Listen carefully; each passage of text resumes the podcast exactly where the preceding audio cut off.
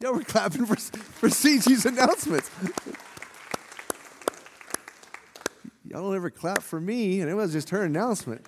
Hey, thanks. Uh, hey, everybody, good to see you. I have a question for you. In today's day and age, good and evil, can you tell them apart? Today's day and age, good and evil, can you tell them apart? Now, I know there's some experts in the room that you're going, absolutely, I can tell you what's good and evil. What's interesting is the experts that I've seen, they're very quick to point out somebody's evil, but the way that they handle that evil is just as evil as the evil they're pointing out. Some of you get that going home, going today. Uh, I, I notice in today's day and age, it's, it's really difficult to do good and it stay good. It's like even good things turn into idols. Like uh, one day God blesses you with gold, and the next day you're doing something stupid with it, like building a golden calf. Um, there, there's just, and then evil. Evil, they started making movies recently where the evil guy is the, actually the good guy now. And, and we're buying into it. Heather watch, watches um, Breaking Bad, and, and um, just threw my wife under the bus. And, and we, we were watching Breaking Bad back when we were sinners years ago. And, and, and I turned to her and I said, Listen, okay, pause it, pause it, pause it, pause it. Do you realize we're rooting for the bad guy? We're rooting for the bad guy. And these are just things I want to throw out there because as a pastor, I get asked all the time how do you know what's good and is it good? And how do you know what's evil and is it evil? And there's so much gray area. And in Iron Man, uh, guys, guys, on the count of three, give me a grunt. All the guys in the room, give me a grunt. One, two, three. Look at you guys. Yes. Every Thursday morning at 6:30 here at the church, we have donuts and coffee and we open up a chapter of the Bible. And we are in Genesis right now. And this Thursday, we're going to go to Genesis chapter 3, and we're probably going to be there for several weeks. It's one of the most fascinating portions of Scripture. Genesis is amazing. But I get a question about chapter 2 quite a bit. Let's read this together. Then the Lord God took the man and put him in the Garden of Eden to tend and to keep it. God made man and put him in the garden to just keep the garden, tend it. This is your job, Adam. And the Lord God commanded the man, saying, Of every tree of the garden you may freely eat but of the tree of the knowledge of good and evil you shall not eat. For in the day that you eat of it, you will surely die. As a pastor, I get some really good questions on scriptures like this. One question that I get is why wouldn't God want us to know good and evil? Why wouldn't God want to give us a greater knowledge of good and evil? And isn't that the very same thing that Satan told Eve to deceive her, to get her to eat the fruit? Another question that I get is why would God even put the tree in the garden for the first place? Which is a really good question. There's all kinds of questions that go, but the one that I wanted to come to you and, and, and, and ask is this what's wrong? What's wrong with knowing what is good? I mean, I mean, some of you really pride yourself in knowing what is good. I, I mean, everybody's got that aunt or that grandma who would turn to you and said, I have a great barometer on good things. I, I, I can read people like nobody else. And you know they're so full of junk. They don't even have a clue what they, like, they're just so braggadocious and they don't have a clue what's good. And, and, and so, what's wrong with knowing good. Why would God hold that back from Adam? And another question that comes up is what, what's wrong with knowing evil? Because if we know what's evil, we can stay away from it. Let me tell you the, the answer that I think every one of us needs to know why God said, Do not eat from the tree of good and evil. And I don't know if the answer I think it may shock you. And the reason why is because God did not want man to know good or evil. God wanted man to know him. I'm just going to let that marinate a little bit. God did not have any desire for you to ever know good. And God did not have a desire for you to ever know evil either. And the answer shows us that just at the point to where we have to walk around in life and only choose good and to, and, to, and to shun evil and to be good at choosing good and then have to wrestle with when good turns bad and now what do you do with gray areas? The answer, the biblical pastoral answer I want you to get is God never ever intended for you to know good or evil. He only wanted you to know Him. And beyond good and evil, we see that there is another level. And that level is called holiness. God is holy. God is a holy God. And holiness transcends good and evil. It doesn't justify the two, it shows us that holiness shows us what God can only show us, which leads us to only His holiness, which transcends good or evil. There's no need to know good, there's no need to know evil when you know the holiness of God. And now, you being in His presence, you're, you're guided by the holiness of God. This is so important for us to understand, by the way. Uh, as a pastor, I want you to know there's a temptation that I'm supposed to always preach good things and then I'm supposed to tell people to shun evil.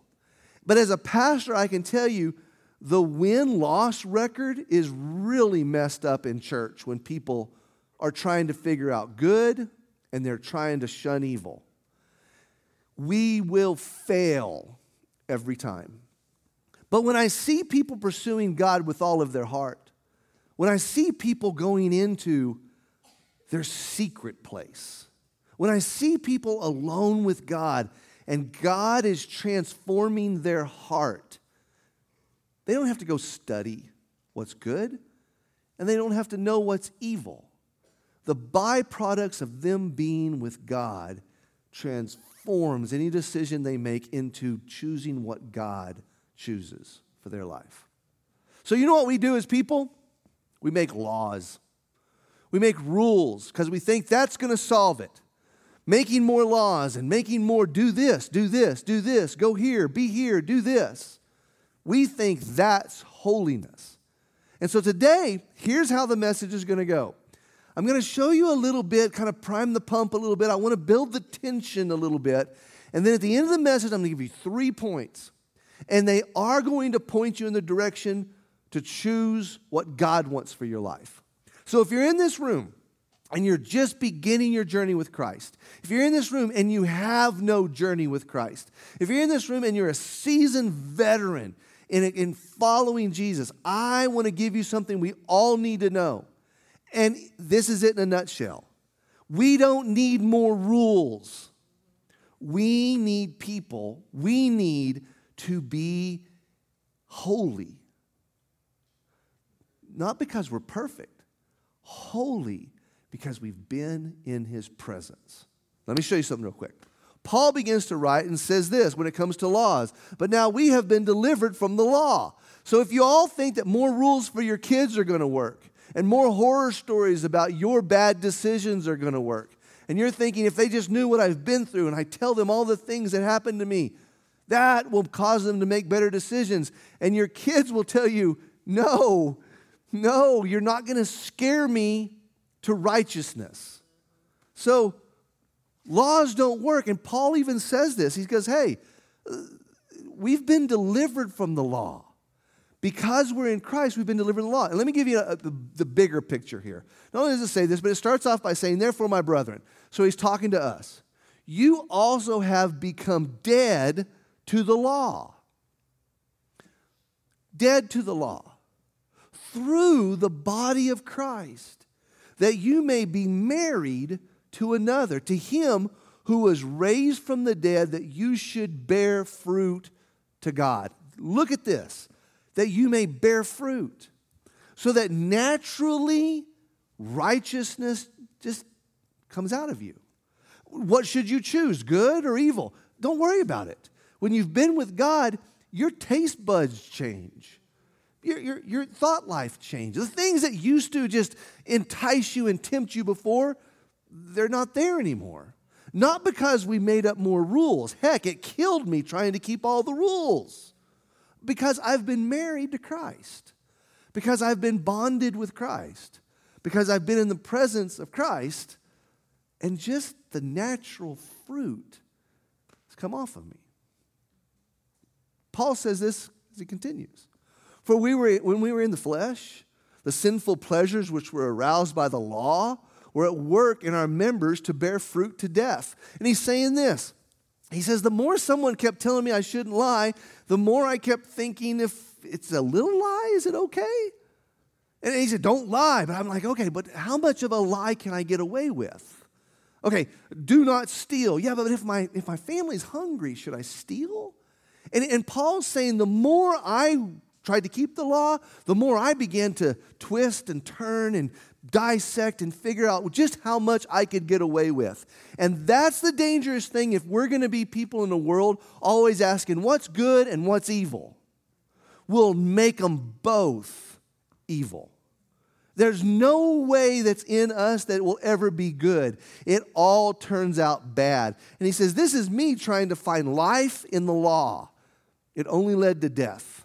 He says this, but now we have been delivered from the law, having died to what we were held by, so that we should serve in the newness of the Spirit and not in the oldness of the letter. The victory that we're going to have in being where we're supposed to be, to do what we're supposed to do, to be the light from the light, is from being with the light. Jesus Christ.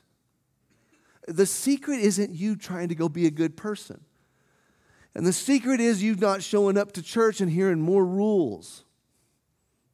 The reality is that every one of us has to have a moment to stop and pause and be alone with our Savior.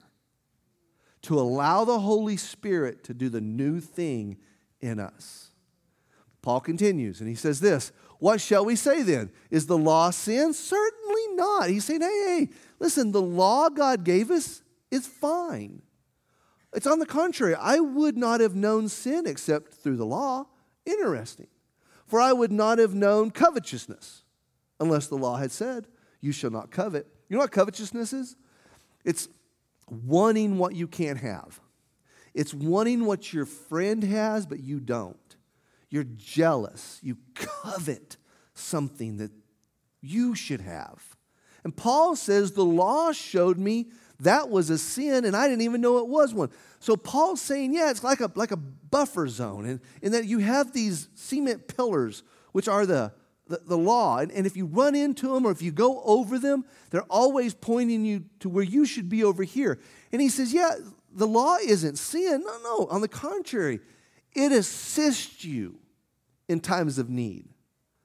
But sin, he says this, taking opportunity by the commandment, produced in me all manner of evil desire. From apart from the law, sin was dead. He's saying this the more that I got to know the law, the more I've tried to figure out how to twist the law. So, the tension I'm trying to build is well, what the heck do we do now? What do we do? Jesus gives us the answer.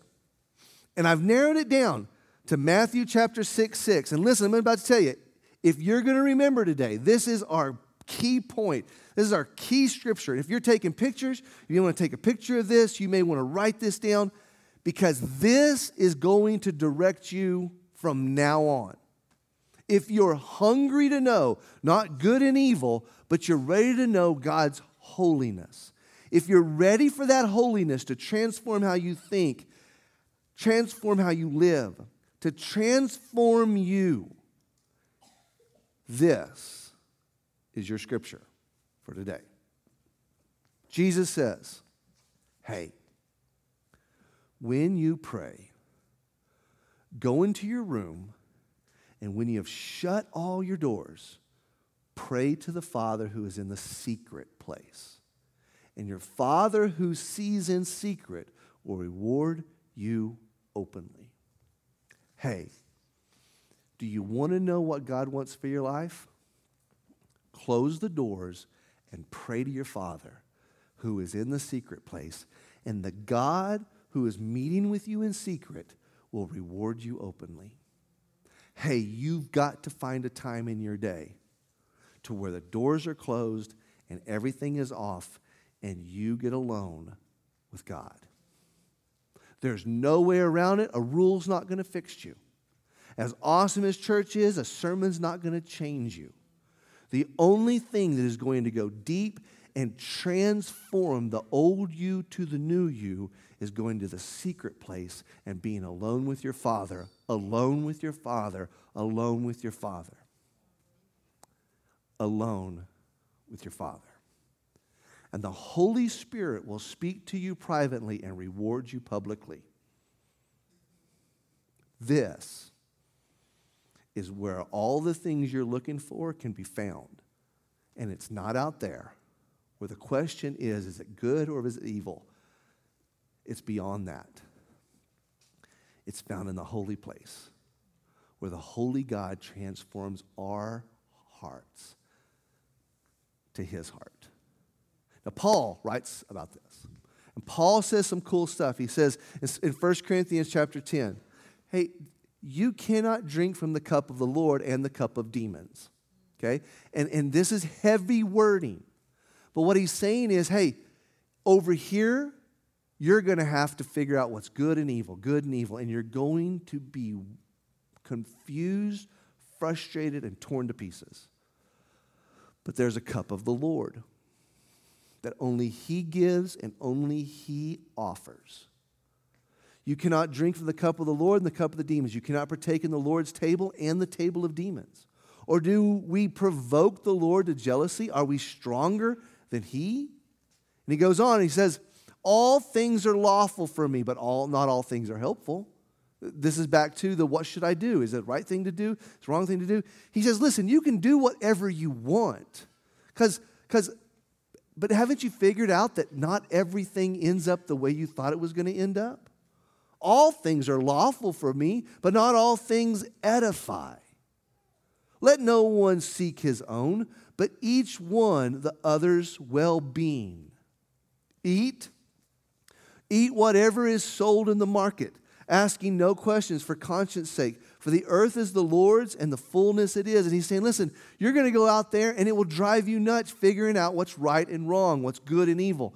But you, but you, oh, this is Jesus reminding us, but you, when you go, when you pray, go into your room and when you have shut the door, pray to your Father who is in the secret place, and your Father who sees in secret will reward you openly. And what Jesus is getting at, and what Paul's point, pointing towards, there are things that no rule can fix. There are things that advice can never help. There are sermons that are awesome, but you'll never get them.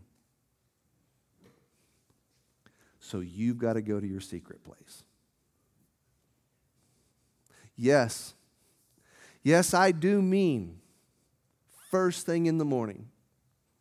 And you may say, Ty, I'm not a morning person. I, I'm telling you, there has to be a moment that before anything else, we align our life with God's will.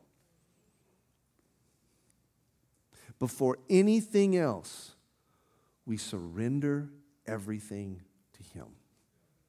Before anything takes place, before one phone call, before one text, before one channel is turned on on the day's news, we have to humble ourselves before our God and say, God, it's not about me. I need you. So I'm going to give you three things. Three things that I think are so crucial and so important. And I hope this changes tomorrow morning for you. And I hope it changes Tuesday morning. And I hope it changes Wednesday and Thursday. And I hope this becomes a standard in your life of how you're going to live. Because life isn't about good and evil, life is about the holy place. And what does God want in the original plan? Number one, we go to our secret place, not for good and evil, but for God. My secret place is in the morning, and it happens to be in my truck. Me and my truck got a good thing going, y'all.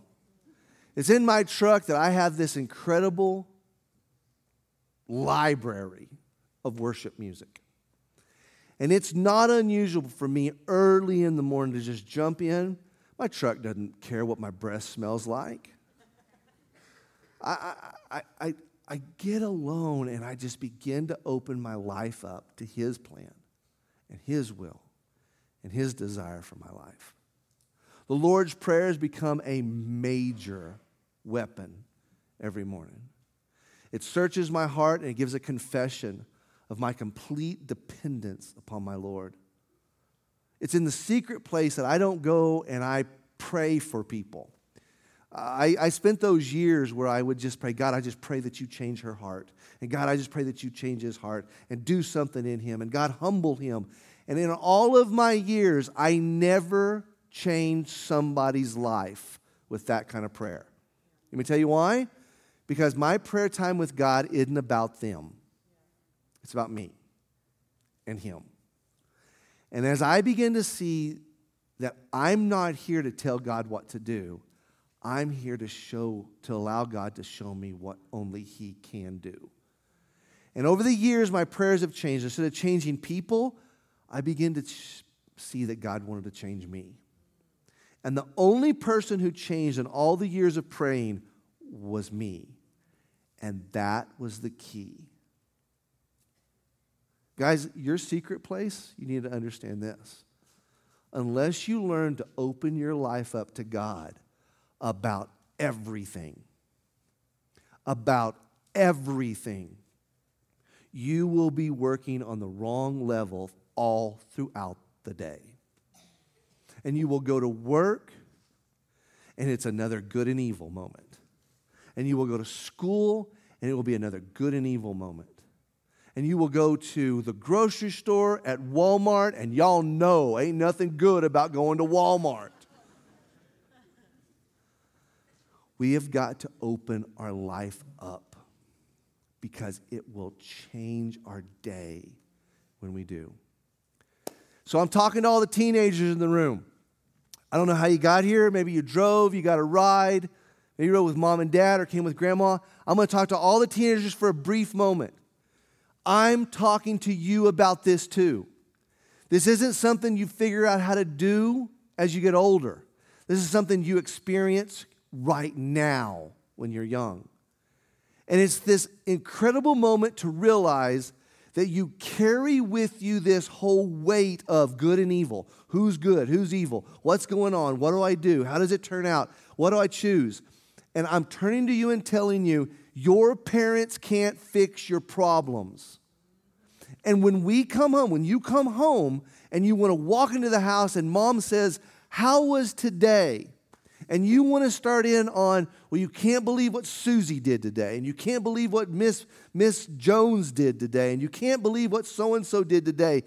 And we're telling them this to get a reaction so that they will step in and defend us. And I turn to you and tell you, you're destroying your family if you keep living like that. Because mom wants to help, but she can't, and she feels like a failure as a mom. And dad, dad wants to help, but he feels like a failure as a dad. And when you come in and you tell everybody what so and so did, and now we're looking, that's the good thing to do. I should communicate with my family. That's good. But you ever notice that when you tell dad certain things, dad gets angry and makes things worse? He's responding like a dad, which is good, but even good turns evil when dad picks up the phone and gets his dad on the phone. And now there's this argument, and all of a sudden, cuss bombs begin to drop. And, and dad just got out of church, and it's just Monday now, and dad lost his salvation because of you and see how everybody's responding good because I'm defending my kids, I'm protecting my kids. You don't talk to my kids like that, and you started this. And now dad's gonna meet him at the, at the church parking lot. and Ty Bean's gonna be up in the, eating popcorn, watching everything. No, No, and, and see how something even good turns evil now because we're living in the good and evil level. And God never intended for us to know good and evil, He only wanted us to know His holiness. So, teenagers, let me get your attention real quick. You can't go to mom and dad for everything because God doesn't want you to go to mom and dad for everything. There has to be a moment that you surrender your life to Him, and in your secret place, you go before the Lord and you don't pray that fleas show up in that girl's life. You pray that God would show you the things that only He can show you. It's your secret place. You know what God talks to us about in the secret place? God talks to us about the things that maybe we forgot about. There was a little girl that came to me one time said that she was just, there was this other girl at school who hated her and they were mean to each other and they just, all constantly just going back and forth. And this little girl had so much evidence of how bad the other girl was. But the Holy Spirit had been dealing with her. Go to your secret place. Quit going to your mom and dad and making this thing bigger than it should be. And she said, So I went to my secret place and I just prayed. I said, God, I want to serve you. I want to follow you. I feel like I'm being a distraction. I feel like I'm hurting people that I don't mean to hurt. I feel like I'm causing anger. And, and God, will you search my heart? And instantly she said, it was like God took her back to a moment, and it was the first day of school. And this other little girl had wore these weird looking pants. They were cute and funky and weird at the same time and she had forgot that she was just trying to be funny. And she was just trying to just, just kind of poke at her a little bit, just a friendly little poke. Just she was just being nice and funny. And she made fun of her pants. And she had forgot about it. And when the girl lashed back out, she had completely forgot that she had made fun. She started this and she took what the other girl had to say, and now it turned into this big deal. She said, I was sitting there and I realized I had completely forgot about it, and I thought it was funny. And she didn't think it was funny. She said, Instantly I knew the Holy Spirit was saying, You need to go back and apologize to her. These things don't come from your mama. And these things don't come from your daddy. But if you want to live in the good and evil of this world, you will suffer if we don't learn how to humble ourselves and go to the secret place to allow our God to reveal the things that only He can reveal to us. And parents, it's not just your kids. God wants to talk to us too. Number two, Simplicity is the secret to seeing things clearly. It's not adding more rules, it's not blocking people from your life. It's, it's going and being alone with Christ. In fact, Second Corinthians says this But I fear lest somehow, as the serpent deceived Eve by his craftiness, so your minds may be corrupted from the simplicity that is in Christ. What is the simplicity? is that you don't need to go out and try to figure out how to live a righteous life. The only thing you have to do is the simplicity of I got up this morning and I was in the presence of the Lord. I let his worship penetrate my hard heart. I allowed him permission to come and speak into me. At first, I gave him five minutes. The next day, I gave him six minutes. The next day, I gave him seven. But it became a ritual that instead of me trying to figure out the laws, me trying to figure out the Word of God, me trying to figure out the sermons and sit through one more message, I finally realized the simplicity of being in Christ removed me from the temptations that come with trying to figure out the good and evil. Paul writes on and says this For the weapons of our warfare are not carnal but mighty in God for pulling down strongholds, casting down arguments and every high thing that exalts himself against the knowledge of God. The knowledge of good and evil? No, the knowledge of God. Bringing every thought into the captivity to the obedience of Christ. The Old Testament has something to say about it. Leviticus says, For I am the Lord who brought you up out of the land of Egypt to be your God. You shall therefore, you shall therefore be holy, as I am holy. And if you're in this room and you grew up in a church to where they preached on holiness constantly, and you're kind of just like having flashbacks from growing up in the church where they were talking about holiness. Can I turn to you and tell you that probably the, one of the best teachings you can hear on holiness is from Pastor Mondo. Every time he speaks, he, he kind of just expands a little bit more on what the Holy Spirit's been teaching him on, about holiness. And go back and listen to Mondo's teaching. But one of the things that he's very, one of the sayings that he's, he really leans into is, is holiness is not what you do, but, but it's the fruit, it's the evidence of the Christ in you. Holiness isn't something that you do. Holy Spirit is not being a better person. Holy Spirit isn't working harder. Holy Spirit isn't, isn't memorizing more. Holy Spirit isn't, isn't blocking everybody out. Holy Spirit isn't what you do, it's the fruit of, it's the evidence of. We can all tell you've been with Jesus. We need less Christians that declare they're holy, and we need more Christians that you can just tell they've been with Jesus. So, is this going to be an overnight fix? No. No. It's going to take a starting place. And I realize I'm talking to people from all different walks of life, all different seasons in their walk with Jesus. But I want to encourage you start somewhere. James says this let patience, guys, be patient. Let patience have its perfect work so that you will be perfect, complete, and lacking nothing. Those are heavy words.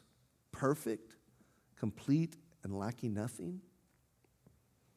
But it's not from you working it, it's from you just being where God wants you to be. You will be surprised how your taste buds changed. You will be surprised how your mind shifts. The things that once drove you nuts are the things that you think to yourself now, gosh, it's just almost like a, like a dog barking at a freight train. I'm so beyond the things that used to bother me before. There's been a complete heart change in me and I'm now able to hear the Holy Spirit explain to me the things that only He can explain to me. And I walk into a situation where it might be tense and it might be awkward, but Holy Spirit begins to show me there's bigger things, there's bigger hurts that have happened to these people that have caused them to be the way they are. And patience and kindness never fails. If you're interested in a, an amazing devotional, I can't recommend enough a devotional by Oswald Chambers called My Utmost for His Highest. It's an old devotional, but it's been rewritten so many times and it's so good in today's day and age. And Oswald Chambers has an amazing quote in it. And I hope this quote inspires you. And then the worship team is going to come up, and the song that they're going to sing, I think, is so perfect for where this message went today. Here's what Oswald Chambers had to say God will not allow, well, God will allow nothing to escape. Every detail of our lives is under scrutiny. Now, stop. He's talking about when we go into the secret place, God will not allow anything to not be worth talking about. Every detail of our lives becomes under scrutiny. And then he gives this example. He says, uh, laziness. It's in your secret place that God will talk to you about it. Carelessness. to where you just don't care anymore. Those are the things that the Holy Spirit will begin to talk to you about. Impulsive nature. These are the things that Holy Spirit will begin to talk to you about. Independent nature. I'm just good by myself. I got this. It's all about me. God will begin to talk to you about that. And also self interest. Though you're important, can I let you in on a secret? You're not that important. You say, Ty, I'm a big deal. I've heard that from you. And I had to get over it too. And the more that I did, I realized that greater is He that is in me than He that is in this world. And when I let Him in, He showed me how to love people. He said this whatever it may be, God will point it out with persistence. And He will keep bringing us back and keep bringing us back to that same thing until we finally surrender. And God will continue to point it out with persistence until we become entirely His. And that's my prayer for you today. That you wouldn't try to figure out the good and evil in this world, but you would go to the Holy of Holies in your prayer closet and you would shut the door, and it would be you and God, and you would step into the righteousness and holiness that can only come from Him that will change you. Once again, Jesus' words, but you, but you. When you pray, go into your room. When you have shut the door, pray to your Father who is in the secret place. And your Father who sees in secret will reward you openly. Father God, today I pray again for this crew. I pray even right now they would begin to plan tomorrow morning. And that you would meet with them in their secret place as they pull over on the side of the road, as they pause in the parking lot, as they go into a quiet house living room where no one's moving just yet. As they sit outside the locker room, before they go in, they just allow your presence to penetrate their heart and their mind before they start practice. And I pray, Father, the things that you do in private will be seen publicly. Not good or evil, but the evidence that we've been with the Holy of Holy God. Father God, as the band just plays this song, I pray in the next few minutes, this song would just begin to minister to people's lives right where they're at, in all the situations they're going through. That this song become the lyrics to what we've talked about in the last few minutes. It's in Jesus' name I pray. Amen.